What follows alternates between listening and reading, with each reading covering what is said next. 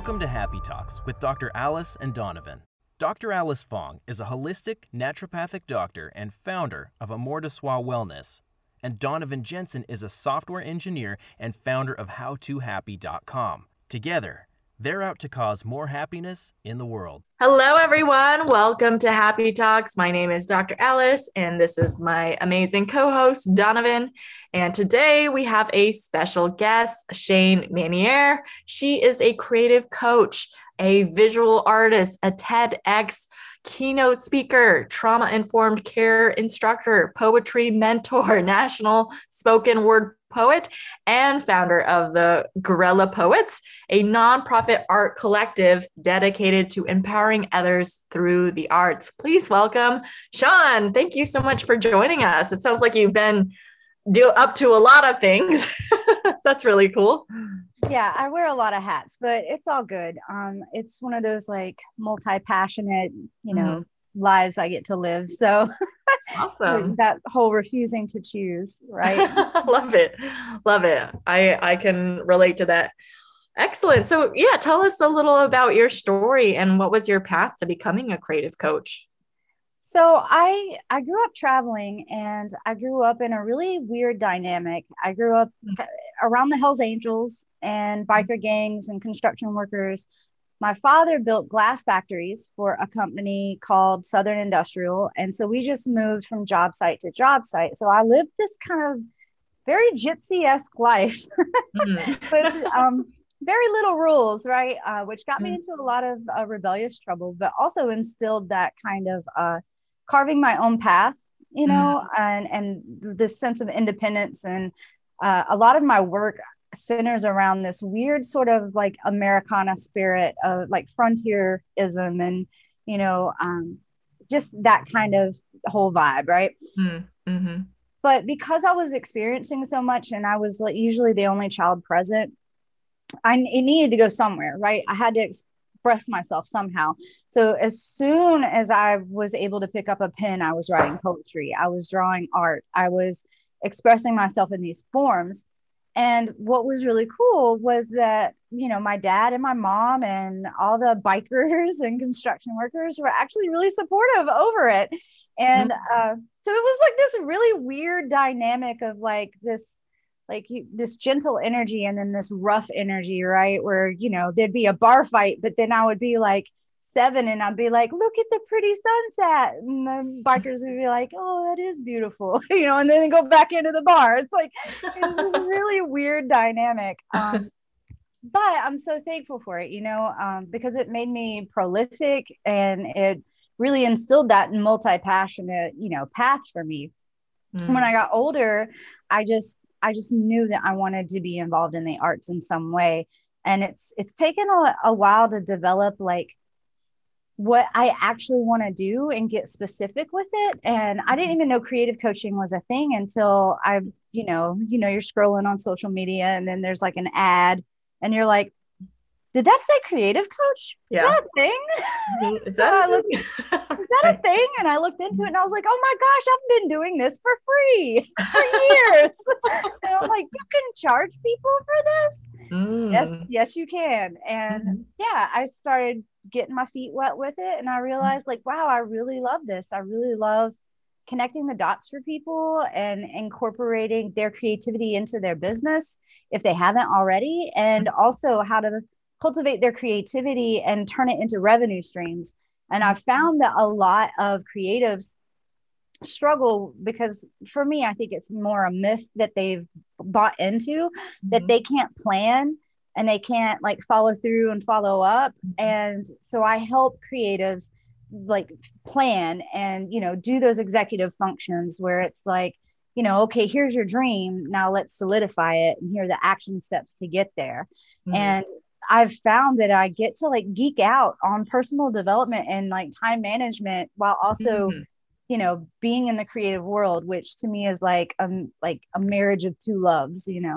So yeah, there's a lot of really interesting parts of your background and how they've kind of influenced uh, the path that you've ultimately landed on. I'm curious from the standpoint of uh, you know this this artist or this creative spirit. It almost seems like generically it, it, might be at odds with kind of coaching, right? So I'd be curious how you kind of approach uh, some of those those pieces. I personally don't think they're at odds, but I could see how it's like, you know, the stereotype of like, I want to be free artist, do whatever I want. Like, how, how do those two things mesh? Mm. No, that's a great question, y'all. Because seriously, you it's again that that mindset of, oh, you know, if you're a free spirit, then there's like this stereotype of like you're a flake, flaky artist, you know, mm, all the things mm. like you say you're going to be there, but you don't show up. And like for me, because of the rough atmosphere, like these men were getting arrested for like violence, they were getting killed, they were, you know, I was very aware at a young age that like we ain't going to be here forever. Mm-hmm. And it has I remember like we would be out to eat and like we would get done at the the table and I'd be like, okay, we finished our food, let's go. Mm-hmm. And everybody would just be sitting there talking, and I'm like, okay, let's go. Like I'm like seven. What have I got to do? Like you know, like where where do I have to be? But I but I would remember just like this constant sense of urgency, mm. and that to me led into time management and things like that because I did have so many things that I wanted to do and it, they were important to me and i was very aware of you know our own you know mortality that i knew that i had to get good at scheduling and planning if i wanted to achieve all of them. Mm-hmm. so that is what led me to being like okay we need to get it together. Like this is like life is not a joke. And i think i'm really grateful for that because it taught me like if you're not careful like you and you're not serious and focused like you can end up years later not knowing what you've done with their, your life because i saw it happen to some of those men. And mm-hmm. the the wild thing is last year i was teaching an art program at rowan helping ministries in salisbury and there were and it's like a homeless shelter. And some of the men that were in my program were like knew the men who worked for my father Mm. And I, I remember leaving there and just being like, wow, like that could have been me. Mm, mm-hmm. That could have been, that could have easily been me. Mm-hmm. But I just, I was just cultivated with like, yes, you can. You can go out here and do your art and your poetry because my parents really wanted to instill that, that independence in me. And because of that, I didn't, you know, I ended up being like, okay, I know it's possible. Like, let's get serious. So, yeah, it's been, it's been a journey, y'all. it sounds like it. Definitely. Actually, it was um, kind of coincidental or serendipitous in that um, my meditation this morning, I'm doing the 21 days of um, a meditation challenge with Deepak Chopra. It's the Getting Unstuck one that they newly released. and that he's doing with Oprah. And today, Oprah was talking about, she actually quoted Elizabeth Gilbert today from her book, Big Magic. I'm going to butcher this, but Oprah was saying, well, Elizabeth wrote um, about creative, like talking about creativity, which is like what the topic is for this podcast today. And what she was saying, it's like, it's not necessarily for like the, what we see in our mind as like these artists, free spirited hippies, but it's actually um, tapping into yourself and discovering yourself uh, I think that's what, what she said. Um, but yeah, what what would you say about like how poetry and art or that creative side of us can help us discover more about ourselves and maybe even help us perform better at work for those who might not consider themselves that artsy, perhaps. Definitely, and I I love that that whole mm-hmm. concept because I think people do see artists and create creatives, right? We have a mm-hmm. term called creatives, but like I don't know if you've ever watched the documentary um The Creative Brain, I think it's called, but uh it actually talks about why humans mm. uh, all humans are creative because there's two parts in our brain that are spaced further apart and mm-hmm. a lot of animals don't have that they're closer together and so mm-hmm. creativity is actually in that space between those two parts of the brain mm. and it's for our survival. And so it, it goes on to talk about how like every human is creative, whether that's in solving, you know, problems or, you know, coming up with solutions, even mm just day-to-day decisions, choices. mm Um, and I always tell my students whenever someone says, Oh, I'm not an artist, um, I always say that we're all artists because we're all made of art. and that mm-hmm. to me is is like that it is like discovering who you are and i feel like every time you write a poem or mm-hmm. you sit down to draw something it is you asking yourself who am i? What do i want? What do i what am i not going to put up with? And mm-hmm. what's going on in my life right now? And i think that the arts in general is like the key the gateway to personal development and healing like because it allows that invitation to like what is going on in my life right now? What do i need?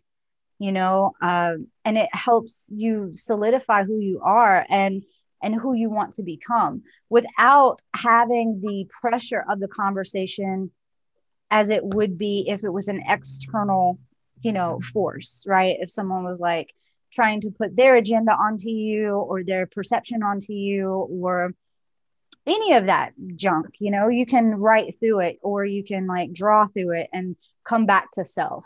So mm. i totally agree with that. Um, and that's another reason why i think it's so vital for us to have practices in the arts you know um, and access to them as well. Yeah.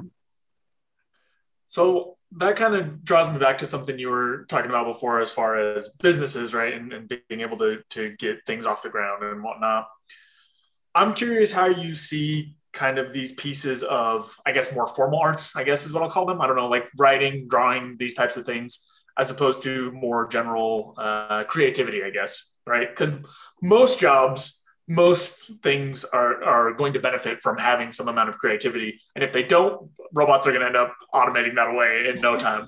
So I'm curious how you see kind of this interplay between, um, you know, these more formal arts. I can't think of a better phrasing for this and and sort of this creativity in the work domain and what the crossover there is oh there's a huge crossover which is why um, there's so much potential for creative coaches so if anybody out there is watching this and you are interested in being a creative coach like please listen to this next thing that i'm about to say businesses sell emotion they don't mm-hmm. sell products they sell emotion That's well right. how do you convey emotion through the arts right mm-hmm. uh, when i knew that i definitely wanted to be a bit uh, like a creative coach is I was sitting down with a client. I love this story. This is like one of my favorite client stories.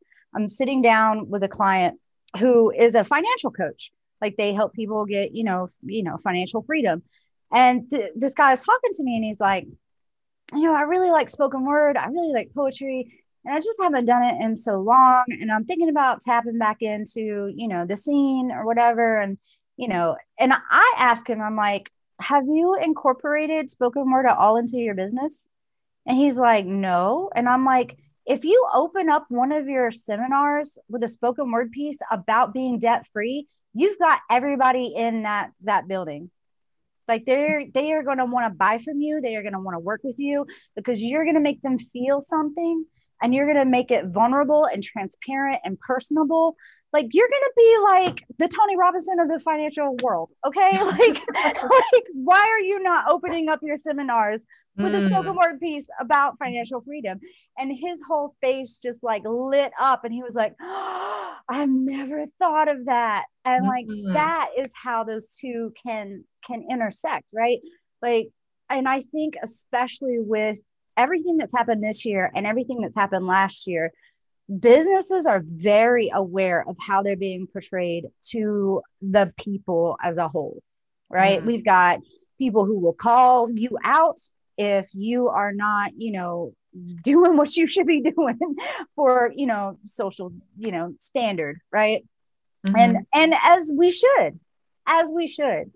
But one way to do that is through like when you start to sit down and look at your business and look at what are my values, what are these things, you know, the arts really can help with that. I've gotten onto a lot of nonprofits too who want diversity on their board and they just think that they can just go out and get a bunch of diverse people and put them on the board without anything. And it's like no like you that's not going to be a safe environment for the for people you are bringing in.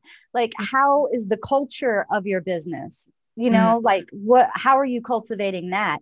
And again the arts help cultivate a culture within a business because it is human to human relation and you can have tough conversations while doing art that you can't have just person to person in a in a meeting room you know mm-hmm. so that's what I would say. makes a lot of sense. It almost makes my question embarrassing. Like, hey, how do we combine these two things? Uh, have you tried doing them together in the same place? oh, that makes sense. People don't think about it though. They don't because we still see the arts as a commodity instead of a necessity. Even artists. Like, yeah. I don't know how many, especially last year, like, there was a lot of people who were in my circle mm-hmm. who were getting upset that I was charging people. And I'm like, you know, art supplies cost money, right? yeah, right. But like, there is this whole like, oh, I can't invest in myself. I can't invest. But like, mm-hmm. we're not seeing that when you when you invest in yourself as an artist, you are also investing in the community that you serve.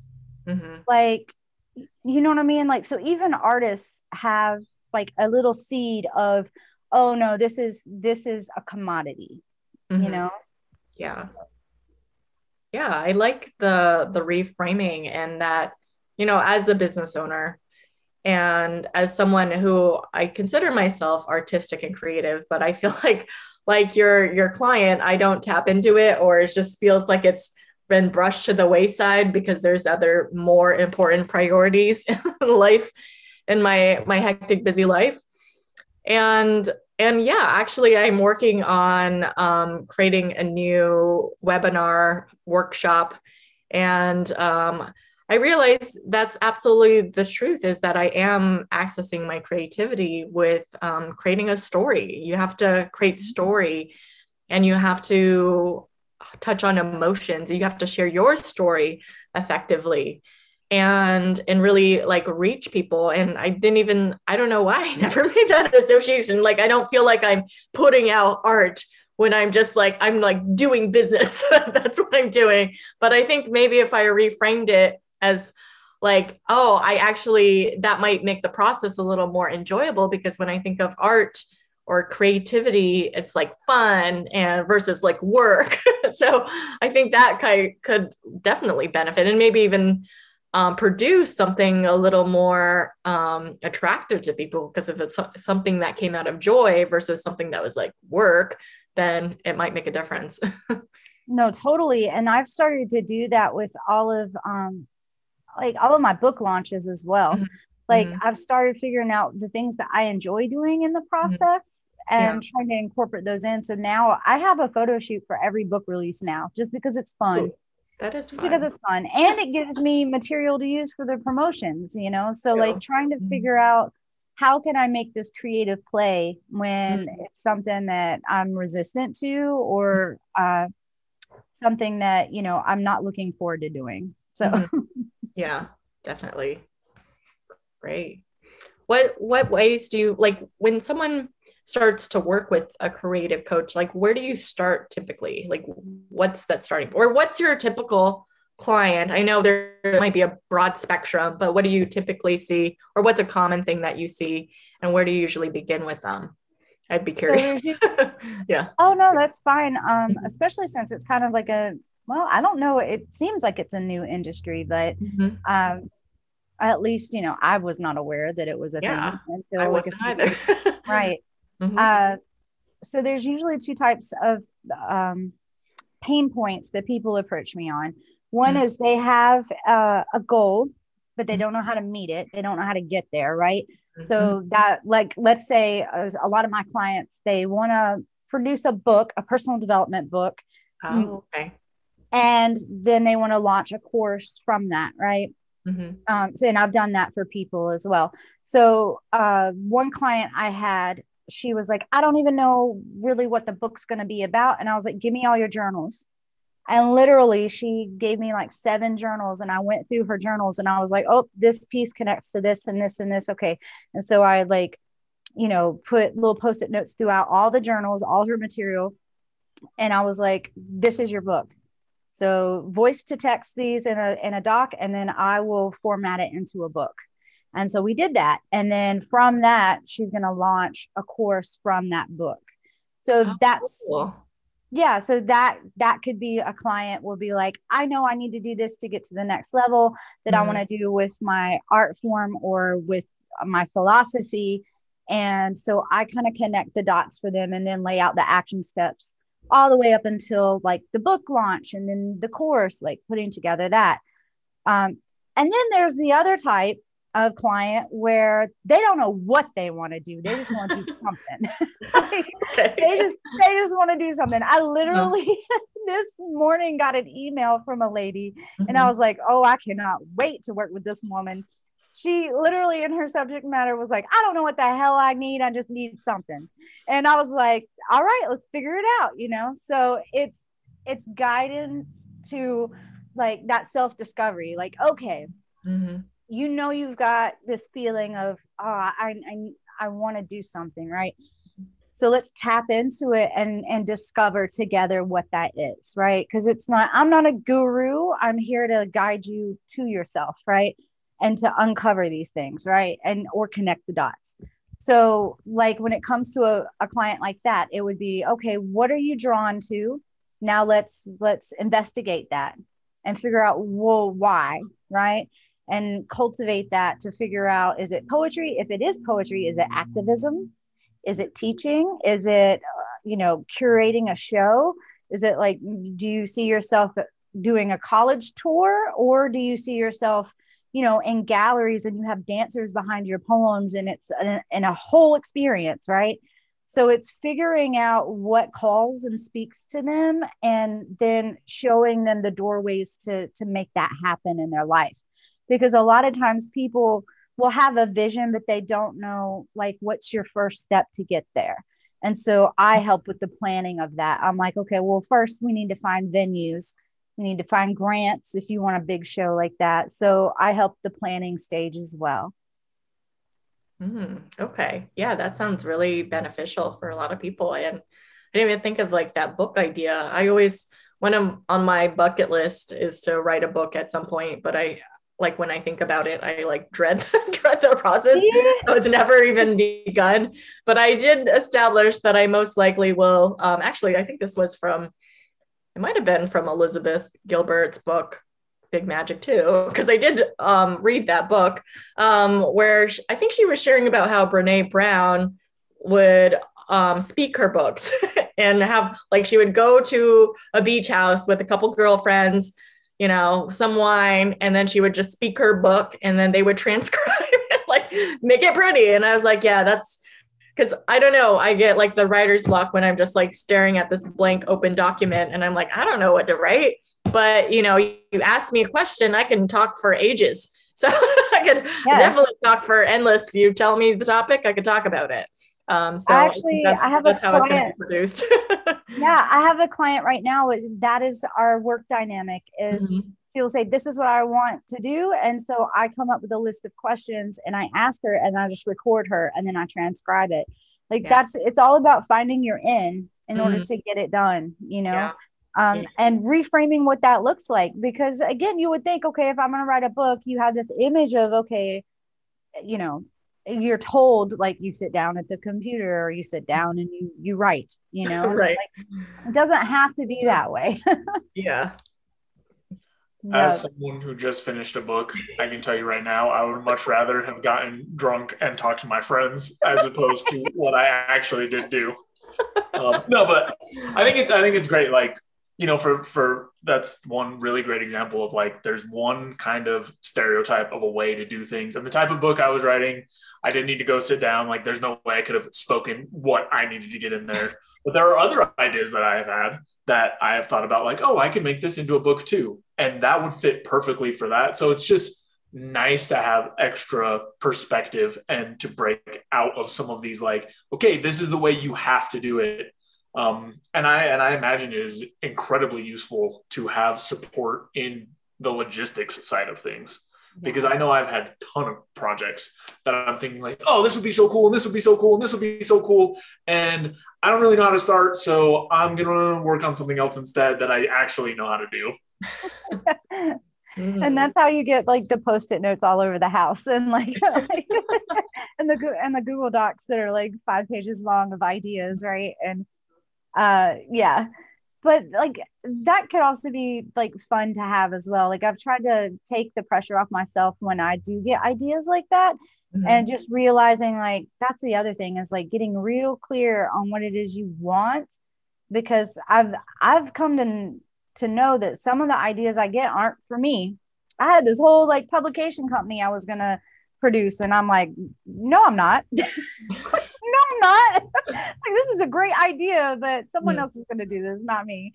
But uh, yeah, and I the logistics is definitely helpful. I I love uh, being able to lay out and see it like on paper it feels like i have this sense of control over it especially if i can break it apart into pieces that helps tremendously you know um especially with things like books you know it's like okay we don't have to get the whole you know the whole beginning middle and end done like mm-hmm. today you know? It could just be the first five pages you know um and figuring out what be- works best for clients has been really fun too because not everybody's the same you know some people work really well with dates you know I, t- I call them turn in turn up dates because i don't like deadline and i don't like due date it's just yeah like the, the pregnancy birth and baby sounds painful let's not call it due date let's call it like turn in turn up right um because i feel like language is important but mm-hmm. uh yeah it's like some people really don't work well with dates. It's triggering for them. They're like, no, I've worked mm-hmm. in corporate America. Please don't give me a, a a date, you know? yeah. And other people are like, no, I need a date, mm-hmm. you know? Mm-hmm. So that's been really fun to figure out, you know, how people operate and work with them instead of trying to get them into a certain standard, you know? Mm-hmm. Yeah. Yeah.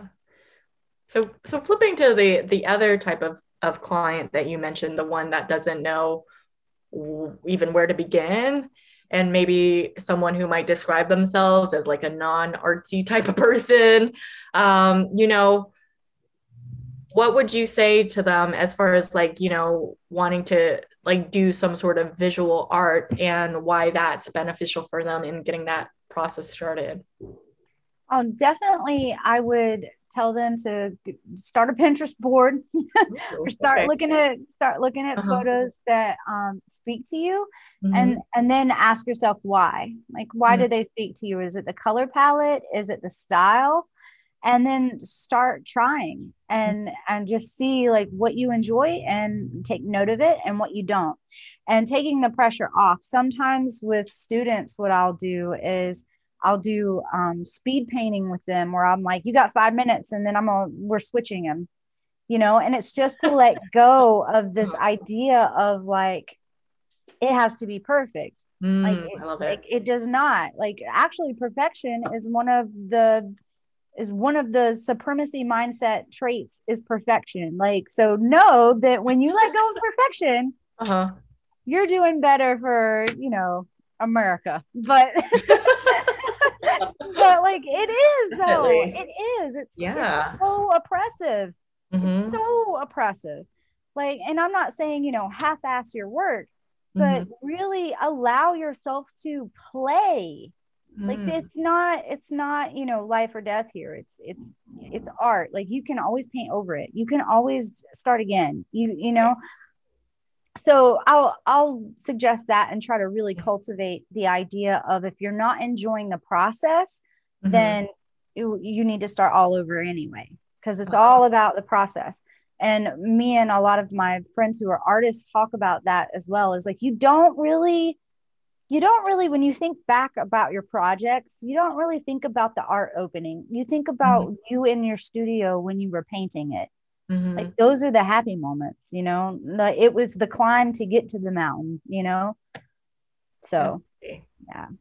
Mm-hmm. One of the parallels that that really worked for me when it came to thinking about some of some of this art creation stuff is realizing that you know even even the highest level professional on whatever whatever whoever you think the best is whoever that is first of all some huge percent of people are not going to like any of their work second of all yep you probably don't even like some major percent of their work, right? So like you're gonna have these hits and misses no matter what. There is no perfection point to even shoot for. Like you might think like, oh, this one song is basically perfect.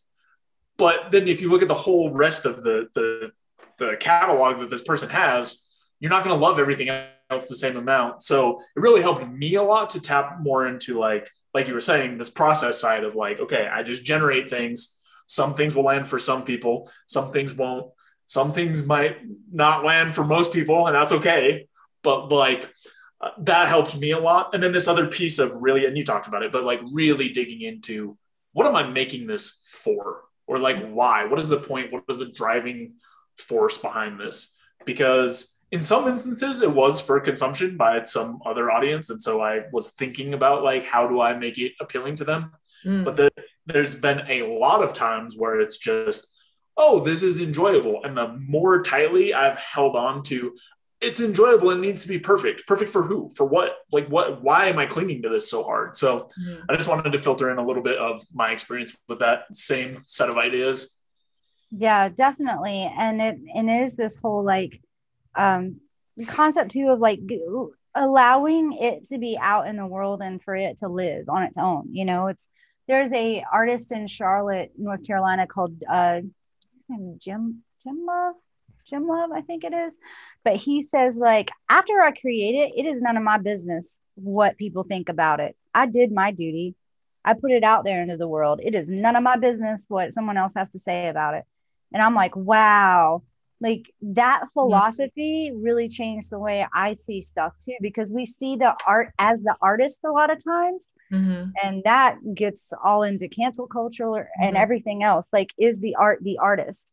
And it's mm-hmm. like, is it though? Like, it, it's out there now. It's like, it's it's not of it's of the person, but it isn't the person. You know what I mean? And like, a detaching it from yourself and allowing it to be out in the world to do whatever it needs to do for someone you know um, but i always say that too it's like you can't compare like michelangelo to picasso either you know like everybody has their own style and everybody has their own voice mm-hmm. uh, my poetry mama i call her my poetry mama De- mm-hmm. devana wyatt always said that there's no such thing as a bad poem just a poem that hasn't found its audience you know oh, and yeah, and it's all about like you were saying, like by whose standard, you know, because right. Nickelback, somebody somewhere is listening to Nickelback. Why I don't know, but somebody out there is like, yeah, this is good, and I'm just like. you know. So I mean, you can't really compare art, right. you know, and expression. And I would also say that like it, it will change your life, like um I, I do a lot of sensory work, and it's because it teaches gratitude. It genuinely will make you grateful to be alive and it makes you feel alive, right? I've struggled with depression and a lot of things when I was younger because trauma, you know, biker gang, yeah, you know, all of that. But it's like if you can if you can look at light, shape, texture, shadow, all these artistic elements, right? That you need to be able to cultivate in order to draw or, you know, develop an artistic practice, you will start being like, wow, you will you will see things even the things that you see every day in a whole new light. And then if you go even deeper, you can start doing memory recall. Like I can touch this this desk that's in front of me and be like, okay, yeah, it's wood, it's it's smooth whatever and then go about my day mm-hmm. but if i really cultivate like sensory practice through the mm-hmm. arts i can like touch this table and go oh wow okay that's my grandmother's hands now all of a sudden i'm in my grandma's kitchen and i can smell her cooking and like now i've got this whole memory that's going to be a poem about like gr- my grandmother being a tree and this desk that's keeping me up and and all of this right like now i have this whole metaphor and this whole experience from something that I see every day, but I'm not experiencing it to a hundred to a hundred percent, right? And that I would say is why if you struggle with depression, if you struggle with anything like that, the, the arts can completely change your life because you're actually you're able to make those connections and see the beauty that that is underneath the surface that that we can't normally see when we're blinded by mm-hmm. all of these um, external things, you know. Yeah, no, I love that idea. I kind of see it as a maybe another form of meditation in a way to do art. And that meditation or mindfulness practice is to become present in the moment. And, you know, because when we're depressed or anxious, we're often caught up in all of these thoughts that weigh us down. And, you know, if we can just really be with the present moment, the sensations, the sensory things that you mentioned, that can really just like draw our attention to like, oh, what does uh, I feel like my skin is warm right now because it's freaking hot right now. And I just noticed, I just actually did this meditation and um, the the leader this uh, different meditation today and the leader was just notice having you notice the subtle sounds of the room and i was like there's nothing going on in the room oh there's my dog um, slightly snoring just like these subtle things like his breathing or like i just heard the jingle of my my earring and i was like oh these like such little things that go unnoticed but when we just like stay present we can like experience so much if we pay attention.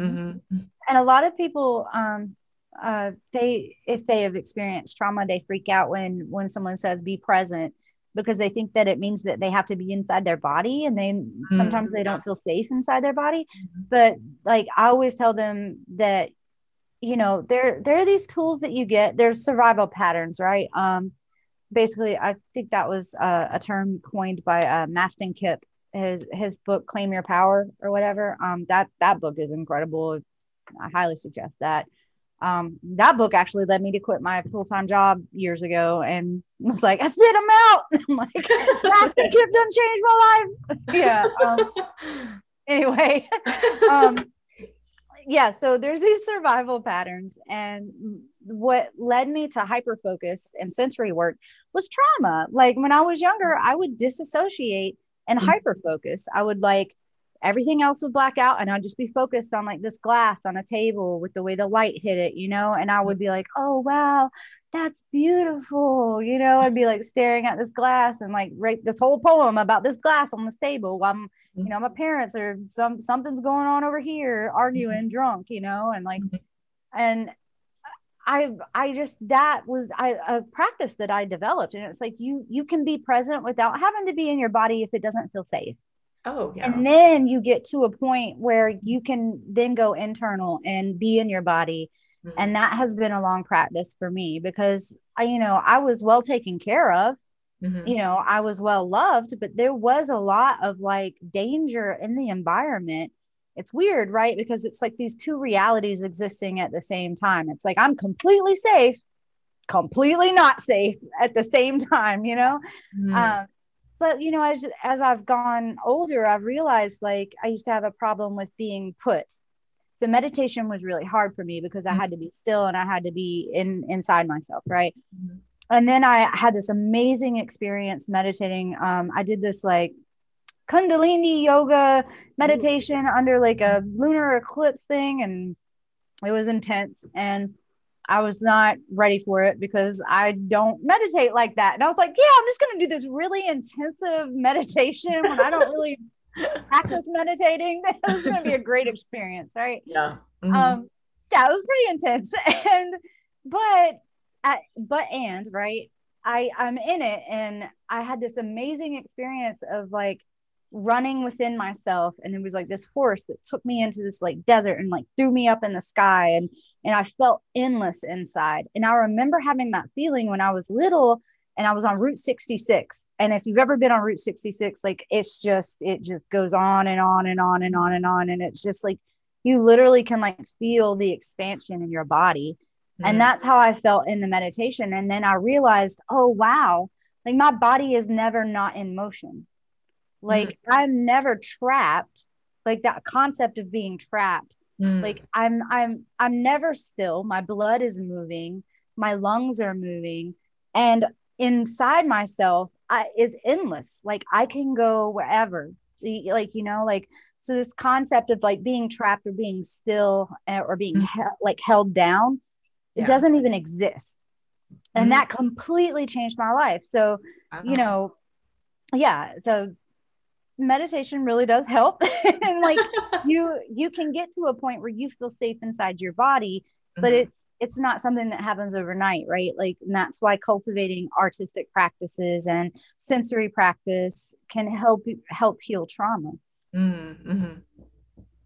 yeah on that note i think a lot of people feel like meditation is one very specific thing, and it's also the only way to get a lot of the benefits. But it, it really falls under this umbrella of like mindfulness practices, right? And I thought that the memory recall piece that you brought up, where you kind of are sitting in some of these memories and thinking about the sensory experience, is a really cool exercise that I've not heard about before because it's like mindfulness, but it's not quite present with the current moment. Anyway, I just I just was really happy that you shared that because it's something different um, than what I've heard or experienced, and I think it's really useful for people to be exposed to more ideas or more ways to look at mindfulness because a lot of the time it comes packaged inside of meditation when that's not necessarily how things need to be.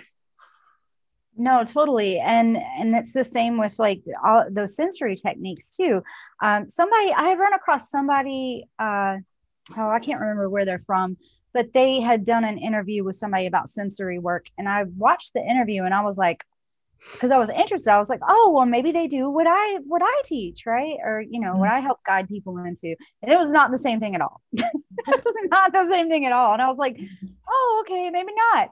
Um, but it it's very much this whole reframing of you know what what these terms mean like when when someone says disassociation they think oh that's trauma response and yes it can be but it also can be a skill that you learn in order to cultivate your creativity you know and, and it doesn't mean that disassociation when people think of that they think um you know they're outside their body they they've blanked out and Yeah. it's like we we disassociate all the time. Like if you've ever like zoned out and you've been in what I call the fuzzy place, right? And like that you're just in a restaurant somewhere and then someone you realize you're accidentally looking at someone and because they're looking at you like why are you looking at? You know? like, right like we've all done that we've all we've all been in the fuzzy place right Yeah. the only the only difference is you're being intentional right you're being intentional and you're being like okay i'm gonna look at like this um i don't know what's what's around me? I'm gonna look at this cup of coffee right?